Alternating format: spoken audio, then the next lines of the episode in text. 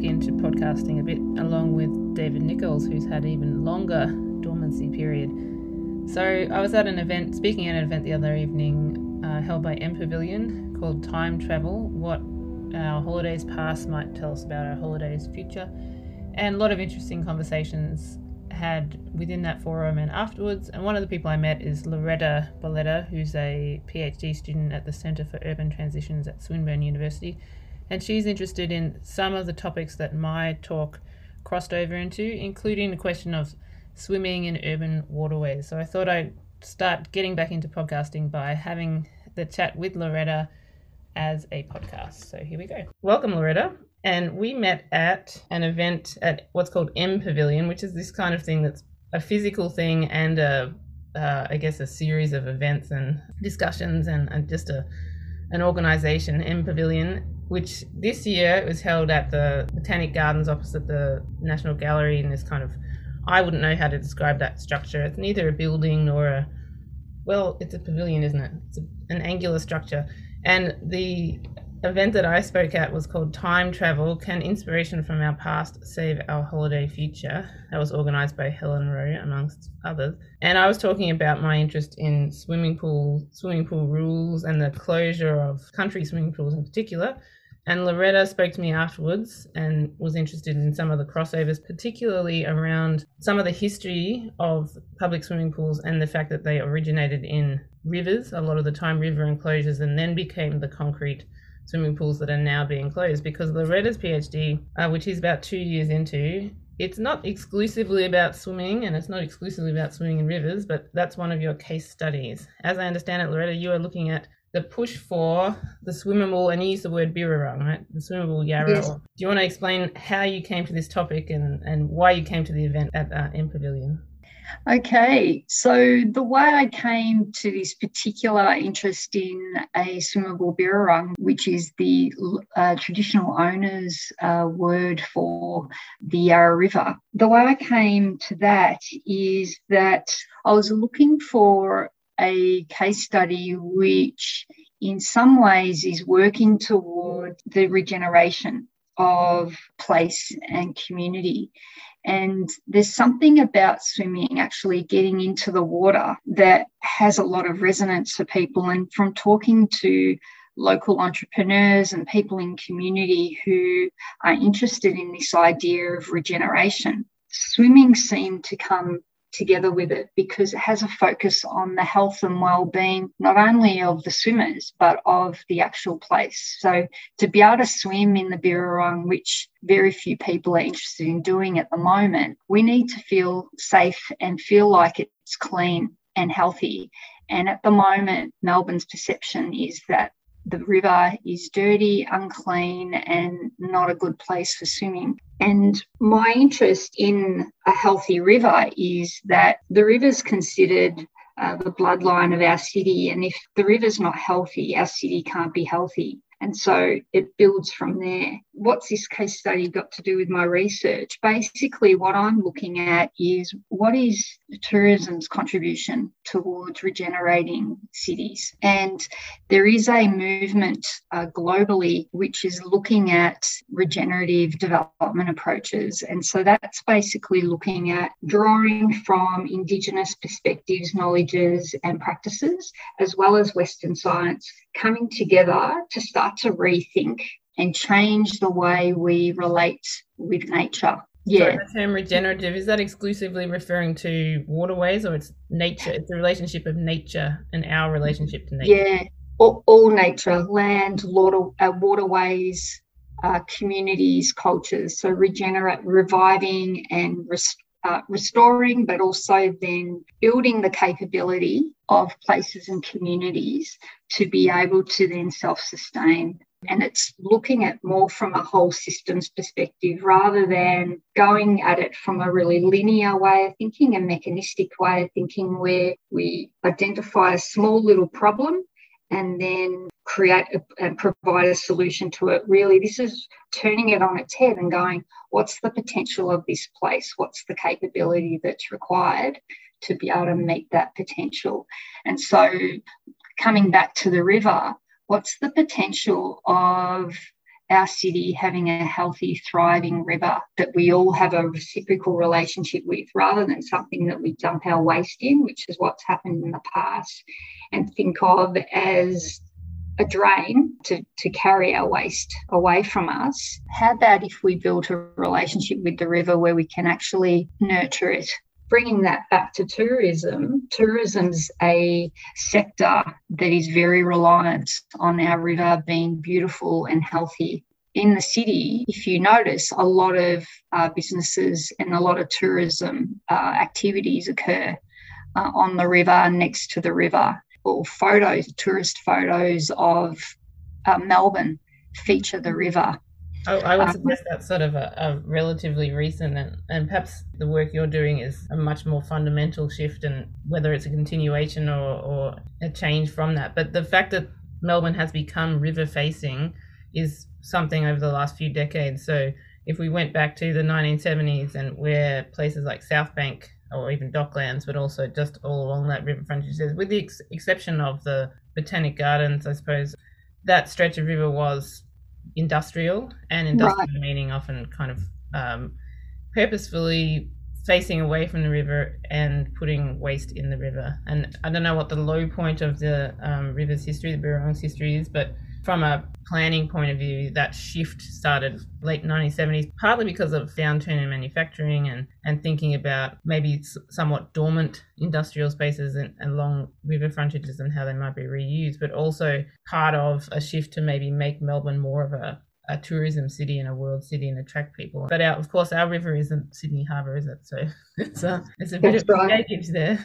So some of them do face the river, but you know there's a limit to that. How many people would think of, of the Yarra or the Birrarung as beautiful or beautiful enough to swim in. It's not a common way of thinking about it, is it? That's right. So very, few think of our river, particularly uh, in the area that I'm interested in, which is between Dights Falls and Docklands. Uh, and it's actually uh, illegal to swim there because it's designated for boating at the moment. So lots of re rethinking. But this work is trying to complement and and support uh, a campaign that's been going on for at least 10 years. And so some of uh, your listeners uh, will be familiar with the Yarra Pools campaign. Uh, there was a bid to actually build a pool uh, adjacent to the river that had a filtration system uh, using the river water. But at the moment, um, that hasn't been able to go ahead for various reasons, but the intention hasn't gone away and interest is definitely growing. There's also um, there are active groups of swimmers in Melbourne further up the river at places like Deep Rock and also in Warrandyte. Uh, there are people who are actively swimming and I'm just getting to know the group at Deep Rock. They are very passionate and have a very loving relationship with the river and are keen to see it improve its health and contribute to that. And so I'm really interested in that as well as part of this, that we're as a city, people are starting to change we're starting to change our mindsets there is a definite growth in in that. And it's not un- unusual. I mean, th- these movements are growing across the world in places like Paris, Boston, New York, London. Copenhagen is often put up as the kind of gold star example to aspire to, where communities are either lobbying or actively already swimming in their rivers in urban rivers is the thing here. And I, I, think it's interesting. I mean, Paris is of course intrinsically romantic, but something else it is is it doesn't have a fabulous climate and it's not fabulously clean place. So there is sort of listeners who are thinking that Melbourne is a lost cause for that. Those cities you mentioned seem have a similar trajectory in terms of the level of pollution, the level of urbanization, the level of I guess degradation of urban waterways, and yet these are places that have, uh, as you said, there's kind of two things I'm hearing from you. One is there's these organized infrastructure campaigns and involvement of government, um, sometimes from a tourism point of view, sometimes uh, recreation, to build infrastructure on urban waterways for swimming. And then there's people that are actually just starting doing it themselves and kind of taking it back. Those two things kind of coming together. And I, I think it's fair to say they're still pretty fringe ideas. Like you were telling me about the Deep Rock group. I think it's worth maybe having a bit more background for, for listeners around that. Deep Rock is one of many former swim, swimming pools along the Birrarung in in Melbourne and similarly other rivers around Australia and Victoria where I guess since colonization, there was there was always kind of a culture of swimming in natural waterways, usually masculine. I'd say, and that's some of the things I've been reading about is this kind of tension or um, interesting legacy around river freshwater swimming was usually the domain of men and boys, and some of the earliest accounts you get in colonization of swimming in urban waterways is usually around nuisance, complaints around nuisance and obscenity, because the normal practice was for men and boys to swim in the in the nude in rivers, and then you'd have people going past, and you know they had bylaws and things to prohibit swimming after 7 a.m. so people wouldn't see that kind of stuff. But that early history then became more like both genders and a bit more organized. So ladders and um, pontoons and things like that, infrastructure on the river, there where that was the predecessor to a, an actual swimming pool. And the Yarra had Birrarung had several of these. Alphington would be one example, and Deep Rock. I'm not sure exactly when it started, but it's somewhere up. Where is it again? It's sort of near Ivanhoe. Or, um... It's just it's about a five minute walk up from Dights Falls, right, going towards and they've got it. There. They've got, they've got a historic interpretation sign there, like, "Hey, yes. we used to swim here." And there's these kind of cut stone steps and yes. platforms and things like that. It's presented to you as, and when I saw it, and I must say, I was tempted to have a swim, but I had that thought, like, would I be like then in the papers, idiot swims in Yarra? But it's as I understand it, they have a historical interpretation, but there's an active group who swim there uh, there's are there maybe a hundred of them. How many people are involved, and did they sort of come back to this site, or have they got some kind of connection to it? What's the story there? Yeah, so my understanding, and um, again, I'm I'm just starting to get to know the group, but my understanding is that there's always been people who have swum at that spot, but there've also been people who have walked past it for many years, not knowing that it would be safe to swim, because there is that really dominant perception that it's not safe to swim in the river. So um, during lockdown, when it, the need to um, have open space and, and natural places to to be in. Um, That's partly that is. The, the swimming yeah. were all closed during lockdown. So if you wanted yeah. to swim it, it was the beach or the river. Exactly. And, you know, people were also confined to a five kilometre uh, radius uh, during some periods in the lockdown. And during winter, uh, some people started swimming in the river because they had needed that outlet. And so it just started to become a thing and reclaiming the, river. That's an interesting, a good choice of word, reclaiming, um, because I guess it, again, this is what I was speaking at about M Pavilion and what my research interest around this is, is what that historical legacy is how how these kind of practices were closed down and then to some extent whether you could reclaim them or what, what would be the point of that and so i'm not precisely sure about deep rock when it stopped being um, widespread to swim there but if it's anything like a lot of other the trajectory for some river enclosures and sometimes they're called pre-olympic interwar pools but they would either be upgraded into Olympic pools, concrete pools. So that would be the case, say, in Coburg Olympic pool. It used to be just swimming in the Merri Creek and was sort of a dammed off area there. Or, say, just to pick a place, Rochester is a, a town near here. They had a, a, a very well used river swimming pool, but then post Second World War, various fundraising and so on to build a, a concrete swimming pool, usually on the same site or very close to it. And partly partly through aspiration to modernity and having a, a more a modern swimming pool, but also sometimes there were issues around drowning. That was kind of the motivation to the uh, swimming pools at all in Australia was learn to swim and to, to try and stem uh, the common people commonly drowning in rivers and, and creeks and things like that. So there was a sense I know in Coburg's case and others that some people did drown in the river swimming holes and then there was this would be safer, etc. But then another fate for the river swimming holes wasn't to be upgraded, so to speak. It was to become various levels of illegal or abandoned or derelict. So you had, and I'm sort of in the process of fact checking this, but at various points in Melbourne's history, uh, river swimming became illegal. You mentioned that it's illegal now between Dights Falls and the, the mouth of the river. partly that's due to the boating. I think early in that 1960s, and in a lot of cities worldwide, it became actually illegal to swim in urban rivers um, because of pollution concerns, and also um, there was an association. Certainly, I've been researching swimming in the swimming culture in the UK in Britain, and that uh, there was a sense, not well founded, I might add, that swimming in rivers was associated with polio, the polio epidemics at the time. So they river swimming was shut down and quite actively in that case, the sense that it was it was dangerous for children that they might contract polio that way. And even after those things, sometimes the laws are no longer valid, sometimes the pollution's no longer there, but that sense that it's dangerous and disgusting is still there. So to what extent people are kind of prevented from swimming in rivers because it's illegal versus they just don't do it anymore. It's happened over the last sort of 50, 60 years that it went from being fairly common to being a niche thing coming back. And it's interesting to kind of look at, again, Britain. In their case, freshwater swimming was very, uh, very much criminalized because of the polio association and other issues around, I mean, peak points of water pollution in the 1960s.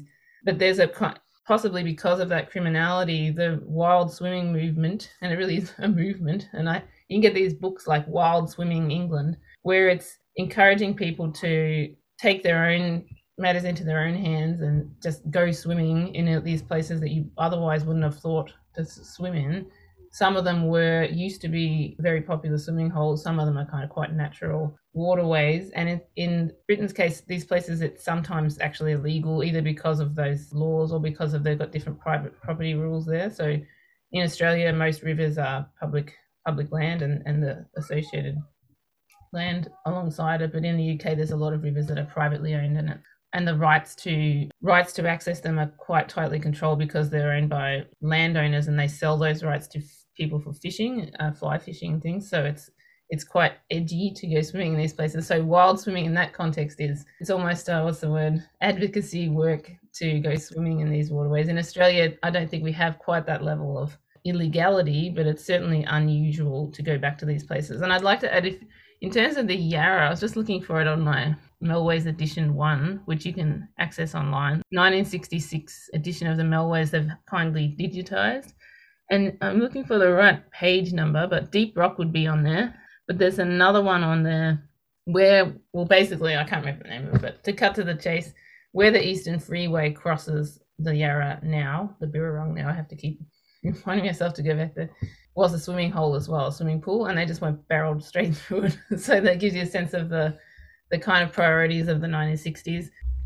I'll just interject with a bit of a correction or fact checking here is that I later realized that the Melways shows Deep Rock Swimming Hole, the one that Loretta is interested in, and that the Eastern Freeway goes right near it, but not over it.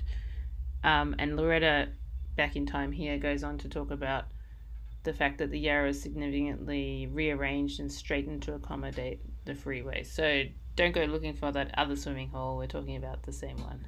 They've done a lot of straightening of the river mm-hmm. to accommodate uh, to accommodate uh, the freeways, but also, I mean, early on in the 1830s, they blew up the natural waterfalls. Yeah, and that, at the um, M Pavilion talk, Dean, one of the other guests, who's a, Stewart, um, so tourism leader, he was talking about how there's actually a project to bring the, the falls back to the river. Is that right? What he was saying at M Pavilion that there's an art installation uh, being planned to actually bring back an experience, a representation and experience of, of the falls at the site where they were, which is Queen's Bridge. And we also had um so the, there's these swimming holes that were blown up straightening and channelization. Say the Moonee Ponds Creek is probably the worst case scenario.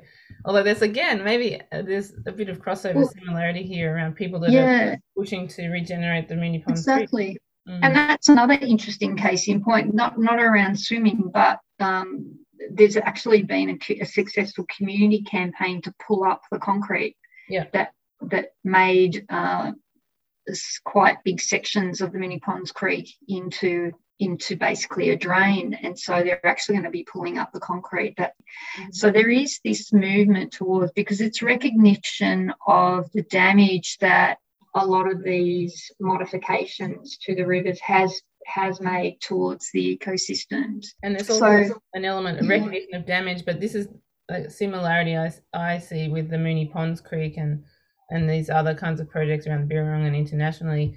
It's not purely from a um, ecological point of view that there's something kind of, for lack of a better word, there's something selfish about it. There's a sense that actually we collectively would be better off through this. Absolutely, absolutely. That's really, really clear that it's in. This is intimately connected with our health and well-being.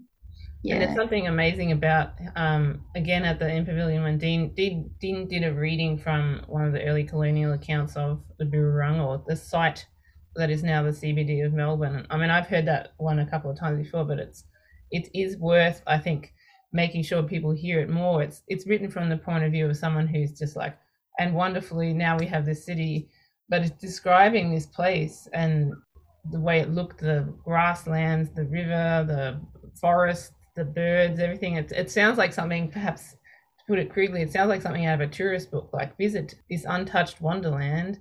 And then it's like, this was this place where we've put a city now. And there's a strong desire, at least amongst people involved in this, or sort of people that come to these talks, where it's not only, uh, I think maybe a few decades ago, you would read that account of what um, the site of Melbourne looked like or felt, sounded like um, before the, the ravages of colonization yeah.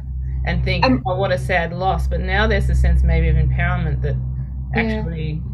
You know, we can take some of that back. Yeah. And yeah, so beyond nostalgia and, you know, tourist pleasure, this is actually the process of going back to understand what's the story of this place, both in terms of what was there the plants the animals what what what was thing what were things like how did pre-settlement what was life like how what was this place that we call uh, melbourne which was called Naarm beforehand what what was this place? And what was it uh, how did it contribute to life?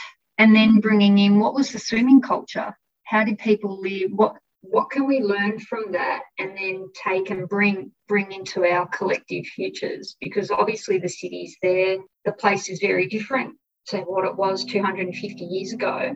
But what can we learn and what are what are the elements that we can revive together to be able to have a healthy flourishing place and community you know seven generations from now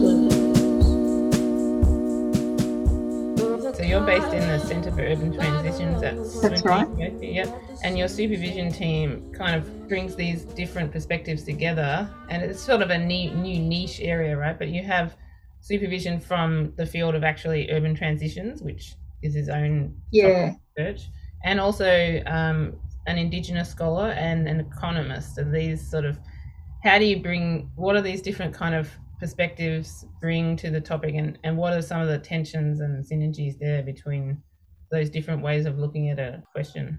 Yeah, so regenerative tourism is a very, very new application to uh, what's what's called uh, the regenerative development approach, which has been around as long as sustainability and uh, regeneration uh, was getting developed uh, in the 1960s and 70s, but more in the field of agriculture and then it's it's been adopted in economics and also uh, fields such as architecture.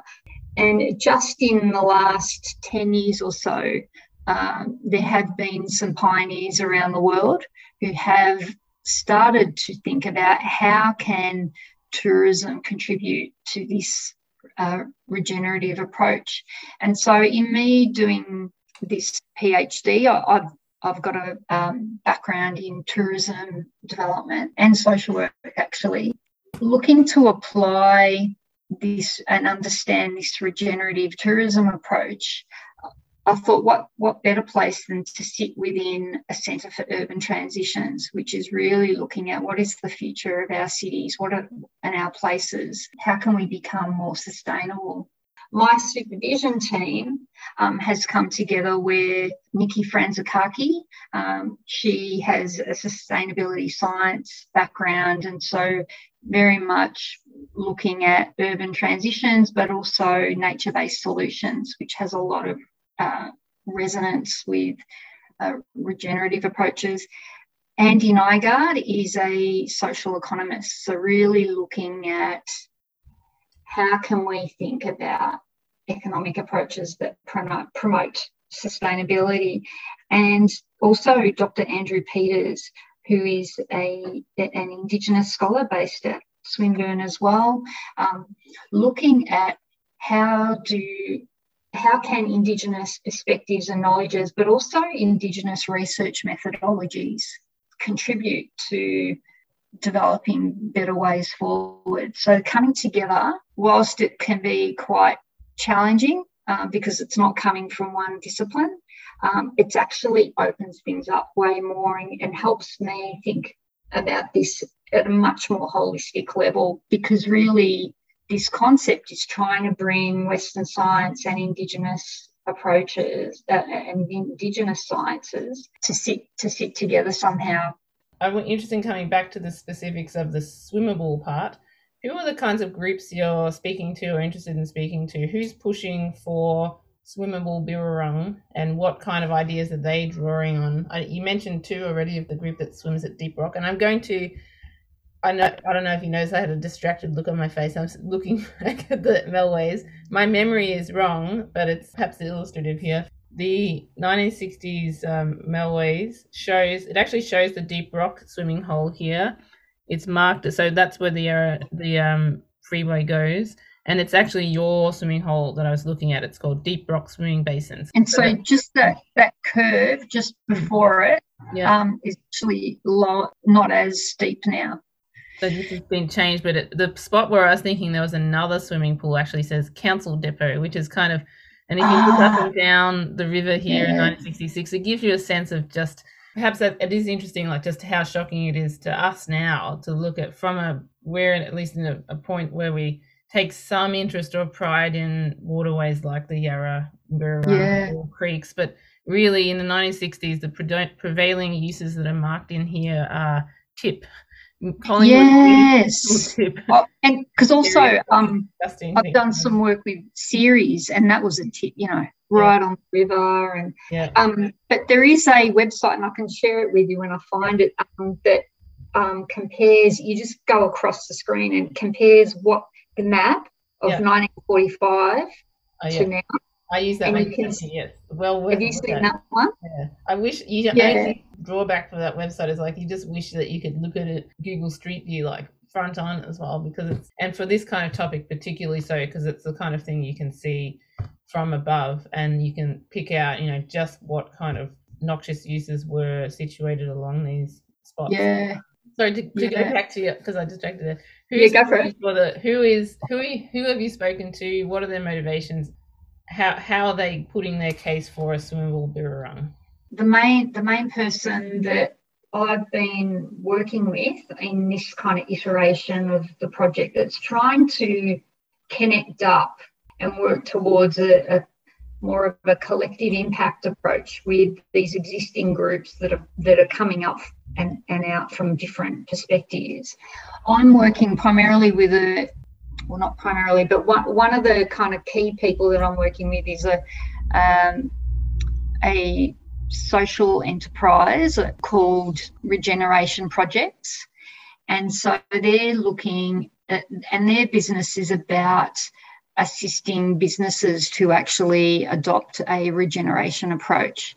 And because to date, what has been predominant with this, this work around assumable birrarung has been community groups and government getting engaged in this idea but business has played a relatively minor role. So, given business has, is such a strong stakeholder from many perspectives in this. Part of the work is actually engaging. And so the project's broader than just my focus on tourism, but definitely tourism are quite significant stakeholders in that catchment that I was talking about before between Dights Falls and Docklands. But the other group that are partners with this project are the Yarra River Keepers Association. For them, their whole role is around promoting the health of the river. And they see it as a no brainer this idea that if we swam in the river, we could have a improved well-being for ourselves, but also for our visitors and for the river itself. Mm-hmm. Um, so they're they're keenly they're, they're quite keenly involved, and they, they are very a very active group in um, advocacy for the health of the river, but also getting involved in cleanups, tree planting, other activities that are actively working to clean up the river. Yeah, that's right. I think I've, I've been involved in at least one of those where you can go out, which is not like swimming, but sort of a new perspective on the city. You can go out on one of their cleanup days in a um, a kayak and yeah. um, tootle around, and in the process pick up garbage. So, I mean, that cuts both ways. On the one hand, you kind of like look at this stuff I pulled out of the river. yeah. But it's also you know there's so many people involved in cleaning cleaning the river and it, it is a, a bit empowering empowering yeah. there's certain things that are beyond the i guess the reach of groups like that but maybe the the ideas that they promote are progressively working towards and it's like that i did an interview for this podcast a few years ago about with someone from yarra pools in that case and similar to what you're saying it's the idea of swimming in the river it's a kind of a benchmark. If it's swimmable then it must be very clean and it's sort of something tangible. And a lot of that swimmability or that pollution comes down to not so much the major um, point source pollution like in 60, 60 50 60 years ago factories putting ink that still happens of course but that's not the major concern now. It's more um, is that correct? It's litter dog poo and rubbish going into the river and yeah. um, petrol and things like that running off the streets. Yeah, sewage, um, sewage that comes from upper reaches yeah. of the system, you know, creeks, etc. Mm-hmm. Um, but also the the freeway goes yeah. over the river. The freeway follows the river, mm-hmm. and so mm. there's a lot of debris from cars and road. Mm. that does pollute. So there's a range range of things. I'm not that's I suppose not my expertise mm. um, around uh, what it would take to clean up the river, but from the reports I've read and what I've found out, because there's a, there's a rich kind of story to be gathered um, just online. I mean, one of the things that I'm even looking at is attitudes of visitors when they come and visit our TripAdvisor. A lot of people think that it's beautiful to look at, but wouldn't dare swim in it. Mm-hmm. What, and then I guess it'd be interesting to, to see like what do they think. There's a sort of spectrum of like perception around swimming and and dirt and safety and so on, and that follows its own kind of uh, various kind of causes of that. But there's a kind of irony where at a time when people used to swim in, in the river actively and, and it wasn't you know a taboo or, or something that would sort of be surprising probably was when the river was a lot dirtier. But people are concerned. I say this about public transport as well. It's not just concern about actual germs. It's what I call cooties. Just don't like the sound of it. This I can't I can't see it but I don't like the idea of it. So the Yarra is murky for one thing. It's uh, that's just silt, the yeah. brown. It's the upside down river, isn't that what they call it? Yeah, I mean it's interesting because I've grown up kind of mostly swimming in swimming pools and beaches where I can see my feet when I'm yep. in the yep. water. I, you know, in doing this research authentically.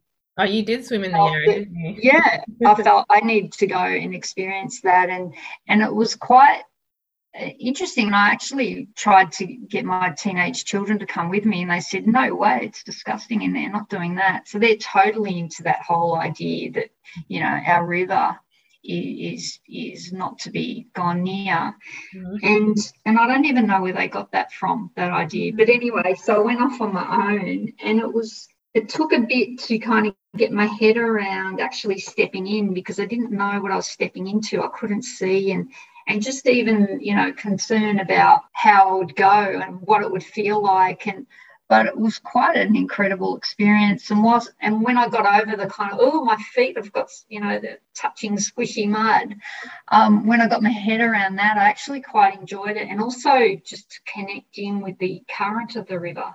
It is an alive living entity, and that's actually been legislate um, recognised in legislation. Not many people are aware that the Birrarung has been recognised as a living entity from Mount Baw right up to the Docklands, all 242 kilometres. And so that, and there has been a statutory body created called the Birrarung Council, and so that that is um, that is comprised of uh, traditional owners as well as um, non Indigenous people um, who have a role to advise government about policy mm-hmm. around the management of the river, which is quite a significant step forward. I'm still sort of focusing like swimming. What does that mean for swimming? Because you know, yeah, in it a few ways. Like swimming is ultimately just recreational activity, right? It's not a top so, priority. So yeah, prioritizing the river, then maybe swimming is pretty marginal concern. But then if you're thinking, if you're willing to immerse yourself in the river, then you you you want it to be healthy. And that's part of, I suppose, the the process of me undertaking this research is trying to discover what what do different stakeholders think about this and, and what are their attitudes and, and is this what, what people want for our city? A, a facet of urban change is it is often very niche groups and niche interests that will shape the, the city in a, in fairly fundamental ways. So right, and people don't want to swim in the river. That it's possible that this is. I mean, if you're looking again internationally, then um, it's possible this will become a norm in, in the next few decades. Yeah. And if you go to, you know, in, in, Europe, there's a whole body of sustainability transitions research that's that looks at how um, niche innovations mm. then grow to become um, main. They, they disrupt what yeah. the kind of mainstream dominant regime is. They use the term regime, to then actually then that becomes the new you know the new way. And there's various drivers for it and we've seen that in other areas. And there's a lot of research for example in energy transitions. And so as water as recognition around um, the importance of water um, being healthy and drinkable not that we're saying here but you know that we have to have our healthier water systems to survive as a species humans need to have healthy water um, for a whole lot of reasons beyond drinking. That will be one of the drivers for healthier waterways. And there's a place-based aspect to it as well. I'm thinking again of um, Moonee Ponds and some other yes. examples where, I mean, my interest in this partly is from that planning point of view and sort of interventions in, in places, but something that seems to spur on these kinds of um, unexpected or unimaginable transitions, changes, is when people start to see in practice in their own place what this would look like and what this could mean, and then they start to get locally involved in the. You right. don't want the Merri Creek to look like that. You've seen it could look like this or feel like this, and and then yeah. that granular change shifts up and. And this is where the history part can come in as well around and I don't want to foreclose the idea that any of this stuff is going to come to fruition but a lot of transitions theory and the reading I've been doing around urban waterways, it's often historical because that historical perspective can, I argue anyway, help you think what seemed unimaginable became normal, and then you look at how that yeah. happened. Um, and we are right. talking a lot about mid 20th century Melbourne, you know, just how disgusting and how um, desecrated in a way the waterways were. And now that's totally, even if you won't swim in it, you're certainly not going to be like, casually throwing cars into the, the Merri Creek like was exactly like was happening. Yeah. And some of the transition theory have written about um, the introduction of sewage systems in the 19th century, and that actually was the health of the rivers was a, a, factor in that, and these kind of accounts of. I'm thinking about Melbourne, the, the introduction of the underground drainage system, the, the sewage system we have now. You know, it took longer than many cities to come about for various reasons. Some people put that down to our fragmented government at the time, a lot of squabbling local councils and a lot of um, competing interests that didn't want to commit. But some of the points at which there was a big shift in legislation, a big shift in public expectations were these inquiries into sanitation. And that involved one of them in, I think, 1880, 1880s. Someone went in a boat, a rowboat, and went up the two rivers, the what was then the Saltwater and the Yarra, and just gave this viscer- visceral account of just how revolting it was. And then connecting that, like it's sludge, it's blood, it's dead animals, it's just every known thing we don't want in here okay, that's bad enough, but also it's making you sick.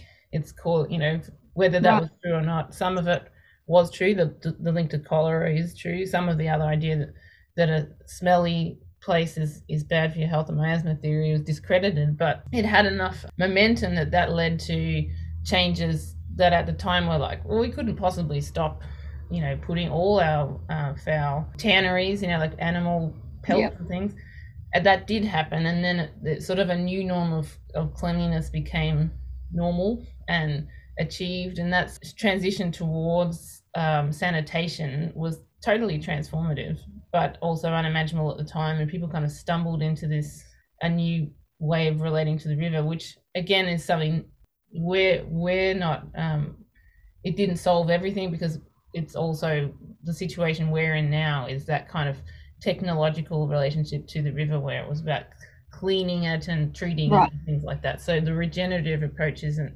so much about controlling it. It's, it's about creating the conditions to thrive. And so and so some of it might be technical solutions, some of it might be about um, sustaining restore restoration. But where regeneration really comes into being and um, and Bill Reed, who's one of the kind of leaders of this regenerative development approach, he often says the deliverable of regeneration is increased capacity to support ecosystems and human systems. So when humans, when humans, when we become more capable, our attitudes change, our skills build, our ways of working together and relating with the rest of nature uh, changes, then we are able to then align ourselves with those living systems rather than the mechanistic kind of machine mentality, which is we have to control it. We have to turn rivers into drains mm-hmm. so then we can control them. But then there's all these other negative impacts. Whereas, how do we, rather than trying to control outcomes all the time, actually work on building conti- conditions and potential where tourism comes in is it actually really helps to educate and help change that mindset and actually really opens up people to seeing a different way of living and relating. And so some of these uh, tourism, um, regenerative tourism initiatives around the world are really focused on trying to put the, the, these ideas into practice. And one of the very the, the first regenerative tourism resort that I've known, the very first one that was built in 2005, was really focused. It's called Playa Viva in Mexico, really focused on regenerating the land and the waterways there um, and, and changing the visitor experience so that they could actually really connect.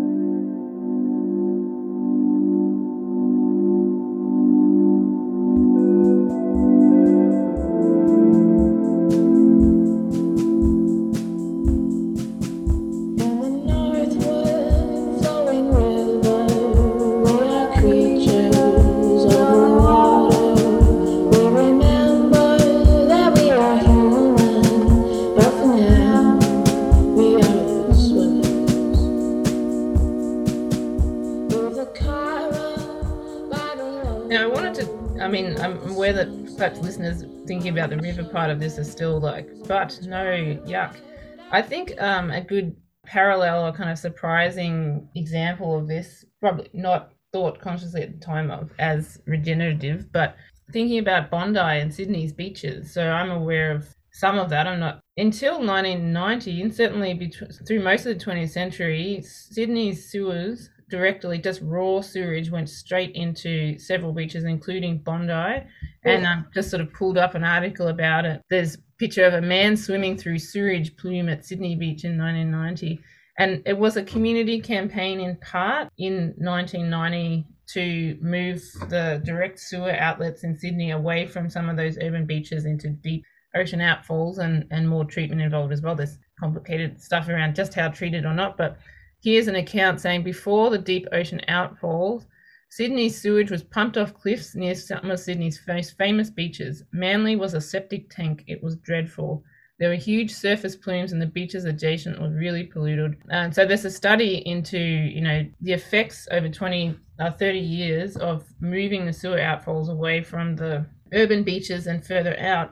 What has that meant for the quality of the, the seawater in Sydney and the quality of the beaches, but also what's been the benefits for tourism and people's perceptions? Um, mm. And then it said like just bazillion, says I've said bazillion dollars, but it says several billion dollars. And to draw the parallel here again, it's 30 years ago, saying you swam at Bondi was a joke. It would be like, I mean, people did it, but it was like for people that were unperturbed by swimming in other people's poo, basically. Yep. And now yep. it's like the absolute benchmark of. Um, yeah, absolutely. Um, absolutely. The other uh, example, again from Sydney, is the Parramatta River. So there's a whole load of work that's happening to actually regenerate that river. And I'm going up uh, they're offering a two day kind of seminar workshop in April that I'm going to. I can't remember the name of it at the moment, but um, they they are actually incorporating Indigenous um, perspectives and knowledges into the develop the redevelopment of uh, those waterways that actually promote a more respectful and reciprocal relationship between humans and the river. So that's an, another one to watch. Mm-hmm. Yeah, so this is happening. Torrens River in in Adelaide. I was like, oh yeah, because they yeah. amazing um, um, in Brisbane swimming pool as well in Adelaide. Mm-hmm. It's not just yeah, it's just not it's not just Melbourne. It's it's a it's actually a whole load of people dotted all around the world. So yes, it's niche, mm-hmm. but it's growing. And I'm looking here at, at, again like another disgusting. I know we have to wind up a little bit. The Thames in London, which is probably yep. again one of the more repulsive urban rivers of the world, and it had this starring role in the introduction of urban sanitation projects as well. But despite having been cleaned up a bit through that those sewage projects of the 19th century, was very polluted in the 20th century. And as part of that wild swimming movement I described before, it is becoming more common to again, in this case, sort of um, without the uh, indigenous connection, but still revisiting much older practices in in place. There's a return to swimming in the Thames, and I've pulled up a survey here that now 27% of Londoners have swum in the River Thames, and that's wow. increased over the last few. I mean, can't see exactly, but the last few decades that's increased partly through. There's a few popular books about people uh, swimming in the Thames and you know living to sell the tale as well. Also, an interesting point here is that um, I mean my research is often focused on specifically on public swimming pools, which despite being kind of cleaner, a lot of people wouldn't swim in a public swimming pool again because they think it has impurities.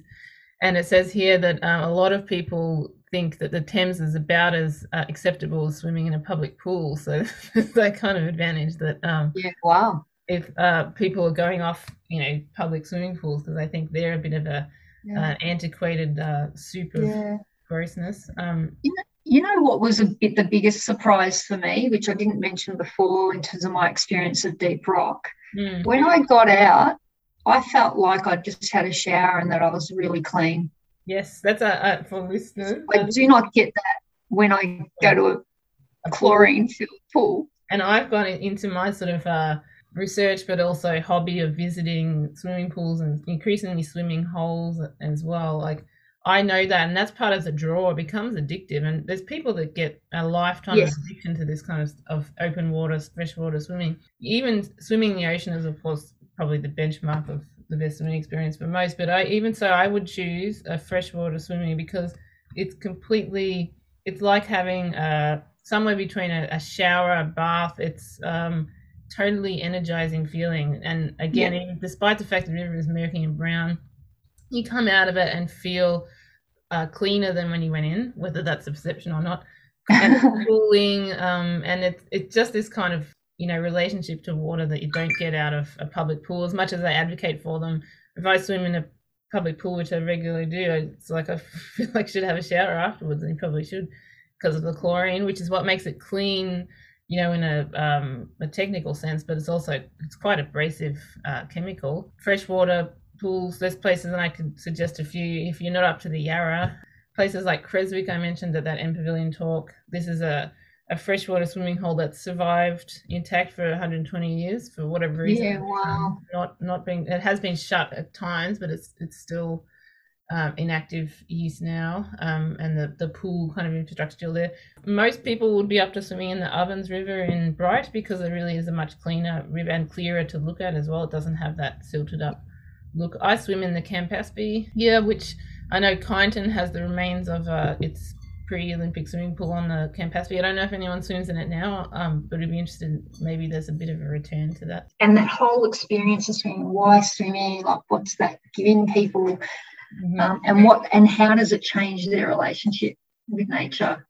Yeah, because yeah. of the experience is so fascinating.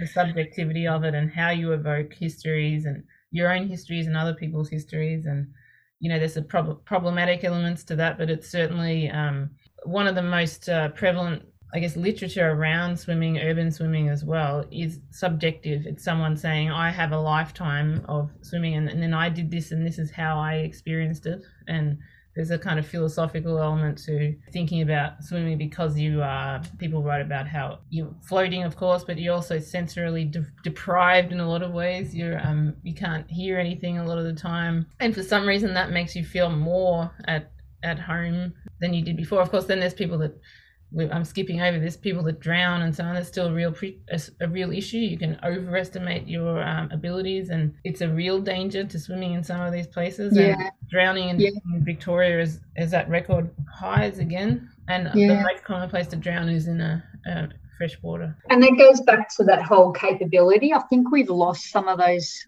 or we've kind of forgotten some of those skills around how to. Because I was actually talking to my mum who's 86, uh, living in Italy, uh, growing up in Italy, and being in the river was just very commonplace. It was an everyday kind of thing.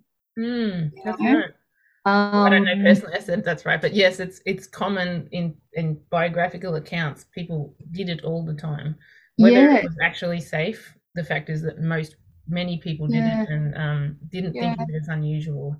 And Yeah. it's, it's yeah, and it's interesting because I um I I lived and worked in Cambodia for a couple of years, um, and uh, worked in a children's um, development organisation. And when I was looking at the UN data or the UNICEF data, looking at what the primary causes of death for children were. Um, for under fives, the, the one of the top five was drowning Mhm. because they were um, toddlers were drowning at home because they in the water vessels where they were collecting for their household use. But from six to twelve, it was um, the six to twelve year olds were drowning because they were going to the river to collect Mhm. water. And they didn't know how to swim. Mm. And so the intervention there was to teach people to swim. the historical connection there in Australia is that we had similar kind of I don't know statistics, but certainly accounts in um, I can't speak to Indigenous people, but early colonial period, a lot of children drowned either for in wells or collecting water, or they're just so hot Mm. they went for a swim, and then the, the, the classic tragedy would be one child would get into trouble and the other one tried to save Yeah. them. So they often have multiple drownings in these Yeah. Waterways. So um, in in Australia, had the introduction of learn to swim campaigns in school. So and Frank Beaurepaire um, introduced this, funded this program of learn to swim, which meant um, the idea was that all school children would learn how to swim because then you know there's this intrinsic benefit, but it's also likely to reduce the the drowning um, prevalence of Yeah. drowning, and, and we're sort of quite quite a lot to be proud of there. But then we sort of Mm. unpacked a bit of it because it's no, I don't Mm. think it's still compulsory in school. Um, Okay. But also, we primarily learn to swim in pools, chlorine pools. We don't learn. There's a little bit about the beach, but definitely, I don't recall anything being said about rivers. No, there isn't. I know there's a return to this, and in its um, northern Victorian context, it's it's interesting to note because I'm situated up in regional Victoria along the, the Campaspe. There was recently um, one of the local life saving or swim schools was putting in a specific skills for fresh water partly in response to the recognition that's still the most common place to drown and what are the skills here and what are the kind of things you don't notwithstanding the fact that actually over lockdown over the last couple of years a record numbers of children have lost swim lessons and aren't knowing how to swim and that's contributing to the drowning as well. Because pools are being closed people don't have the, the skills but even with the skills you get in a chlorinated pool often a heated chlorinated pool does that really translate to swimming in the ocean or in fresh water some cases, yes. In some cases, absolutely no. Just even the temperature, people get quite a shock from yep. the cold water, the visibility, understanding currents and things like that. So there right. was at least one program being introduced. Of course, there's still programs like this around the ocean and I mean we're kind of focusing more on freshwater here but if you look at drowning statistics its capability sometimes it's people coming from context different country where there's even less learn to swim programs. They can't swim at all and yet they go to these beautiful beaches and then and drown and then it's people that are, are underestimating the conditions. And this is maybe a problematic part about tourism is if you're coming to consume or experience a place and swimming is part of that experience you're expecting like you go to bondi for example that then actually you can't just look at it you can't just sort of immediately become comfortable in that environment. It's got its own conditions currents rips and things like that that you have to learn how to navigate. Otherwise you're at risk of drowning. So teaching that and being aware of the risks, we still have that playing out that you do need to know how to swim or learn how to swim, and you can't just literally jump back into it. Or you can, but there's an intrinsic risk to that. Yeah. Um, even if it's just a question of you may never, like your children, want to actually actively swim in a river, but you might fall in. That's a common way to drown as well as to go well, that's right. and fall in. But yeah, that, that's exactly right. I think that will be part of the consideration around whether we want to really open up and promote swimming in rivers. I've had a look at some of the signage. There's um, it's saying that do not dive. Or, yeah, yeah, good useful instruction.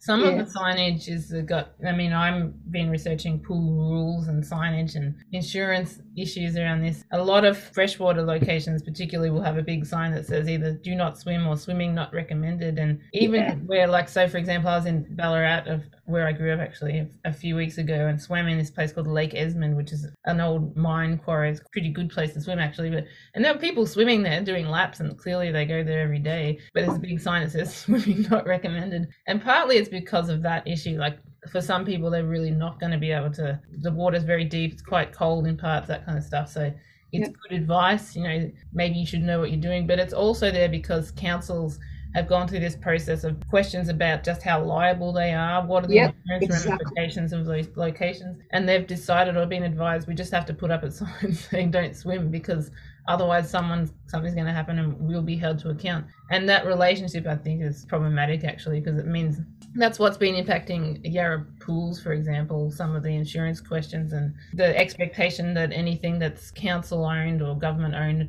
that yeah. therefore they're responsible and that's going to come with well primarily fences it's a small thing but a fence is actually required for a, a public swimming pool because they have to open them you have to have the lifeguards because that's otherwise yes. you're going to get sued the council might get sued if someone drowns but the fence then becomes visibly and in practical terms something that divides it's no longer like public space it's no longer something you just casually go and swim it's a it's fenced it's secure. You might even have security guards you can have hours you might have entrance fees all that kind of stuff. So that to me, I mean, I've been looking at some of these freshwater swimming locations and how they've, whether they've managed to navigate that. I mean, when you're looking at it as a, from the point of view of insurance, insurance looks at risk and safety primarily like this could happen, someone could drown, therefore, we need fences, we need locks, we need lifeguards. And that totally makes sense in its own logic. But then you kind of think of it as, or I think of it as, what if it's public space and people's relationship to space and how they're likely to visit or swim or look at these places? That is really different. And we think about a beach. A beach is a place you can and will drown. But imagine you had to go at only between three and six in the afternoon and had to go through a gate to do it because you could drown. Of course, the specifics around insurance there is that nobody built the beach, and that seems to be one of the subtleties around freshwater swimming as well. Like if there's nothing actually built there, then nobody's responsible for it. But if you're starting to put up a diving platform or something, then that you could sue somebody. And different countries, different jurisdictions even have found, found different solutions here. But it's it's played around out around historical stuff. So for example, there used to be a thing called Hepburn Pool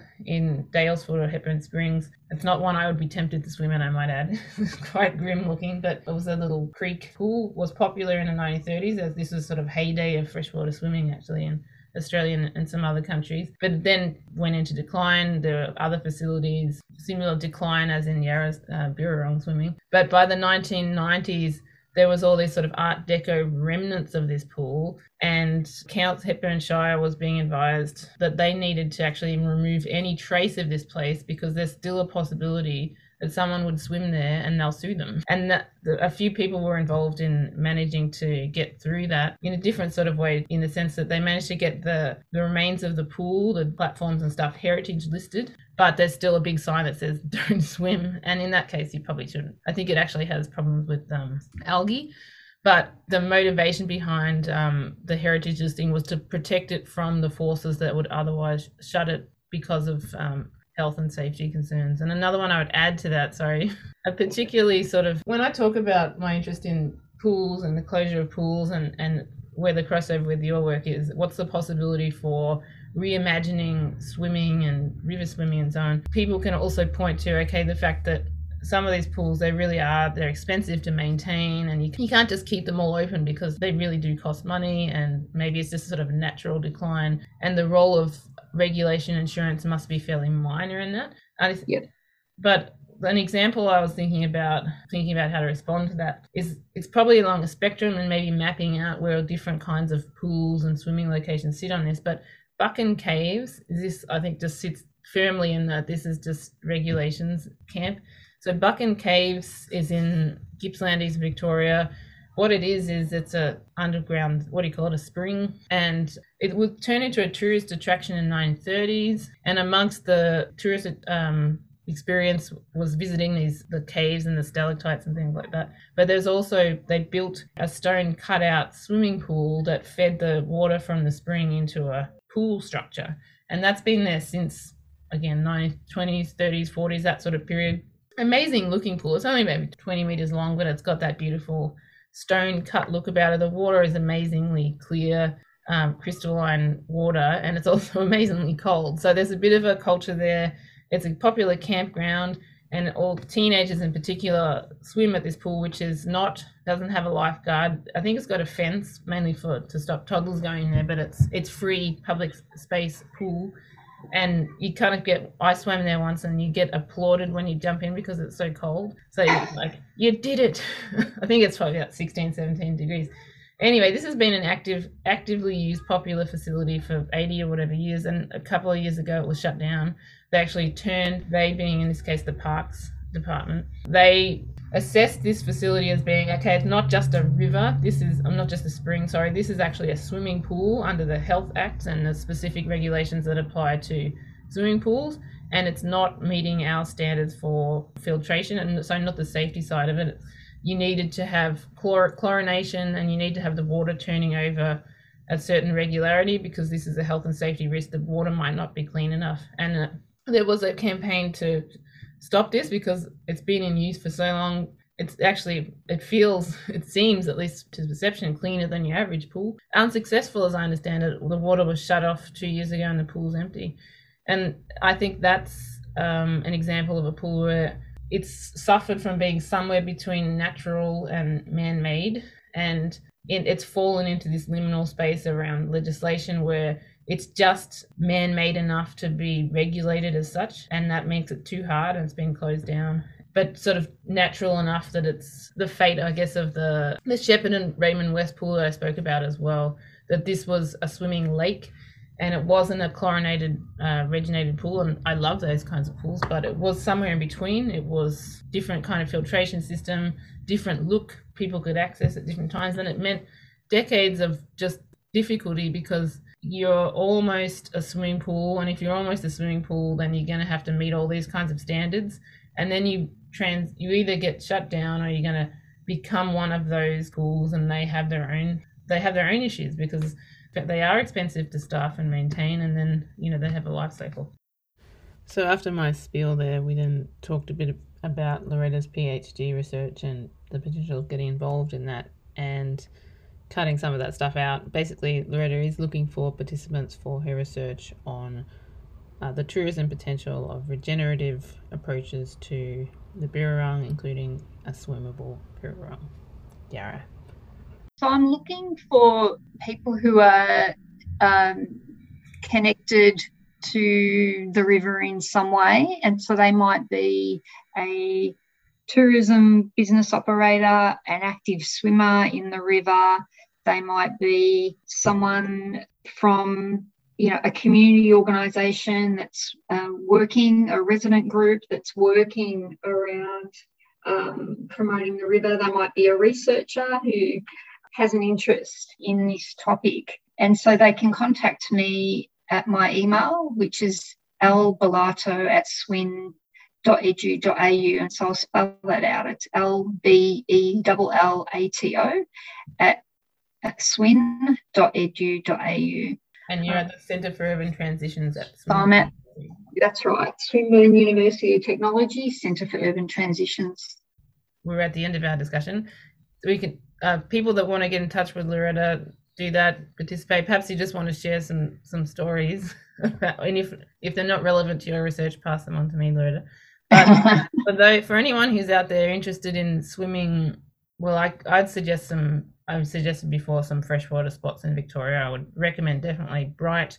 Nagambie's not bad actually. There's a lake in Nagambie. Creswick a few others. But uh, for those of you that are interested in swimming the Yarra, Yarra, can anyone just turn up at Deep Rock? When do they meet there? Are we breaking some insurance rule by talking about this? From my understanding, it's completely legal to swim there and it's a public place. There's no fences to get through. You can just turn up at the Deep Rock picnic place, and there's the steps there, and you can enter the river from there. And people are doing that. It's part of the uh, Yarra Main Trail. Oh yeah. Uh, so you get yeah, you walk past, you can ride or walk past it. And so, and there's also uh, a lot of people that swim up at Warrandyte. So people want to swim further up. Yeah, there's different places along the river. So Deep Rock is not from the squeamish, I would say. But Warrandyte, um, and if you go further up out of Melbourne, what do you call that place? Warburton, where yes. the, the Birrarung starts, so to speak. It's uh, different. It's pebbly. It's shallow. But these are places where even people who aren't who are worried about urban dirtiness it's a, the Yarra Birrarung is incredibly beautiful and very inviting in those spaces. So maybe, and you could sort of, someone, perhaps you, Loretta, could recreate this going up the river or down the river and kind of experiencing the different opportunities there from a swimming point of view, the subjectivity of swimming. Because if you started there and worked all your way down, you'd get a sense of all the different kinds of challenges and what the possibilities of somewhere really far down and urban are realistically or otherwise. And just a, a, suggestion there is also around from the historical point of view and the imagination point of view. I read this book called News from Nowhere. Have you ever come across that? no. It's actually a novel by um, an early kind of science fiction novel called News from Nowhere by um, William Morris, who's I've looked up here. It was called Utopian Socialism and Soft Science Fiction, published in 1890, and it's this early time travel book where the guy starts off in London as it was then, just overwhelmingly disgusting place. And he somehow has that classic science fiction experience. He falls asleep or whatever. He wakes up and he's in the same place but completely different. And he thinks it's not the past, it's just a version of the future that's a bit more like the nice parts of the past. Things are clean, people aren't starving, all these kinds of hence the utopian socialism part of it.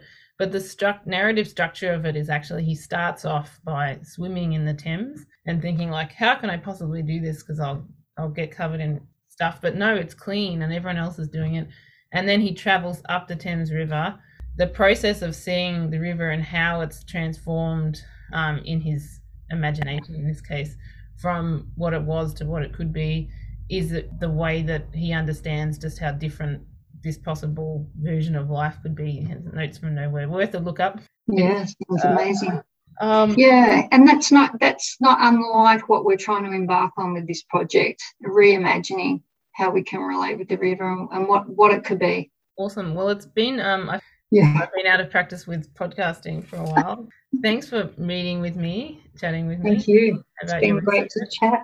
Likewise, everyone else, you've been listening to a reprisal. what's what's the word? Regeneration of this must be the place podcast. In this case, I think it's only been eighteen months. You've been listening to Loretta Bellato from Swinburne University and Liz Taylor of Monash University, and it's still summer, so if you want to go out and have a, a swim, you know now's your chance.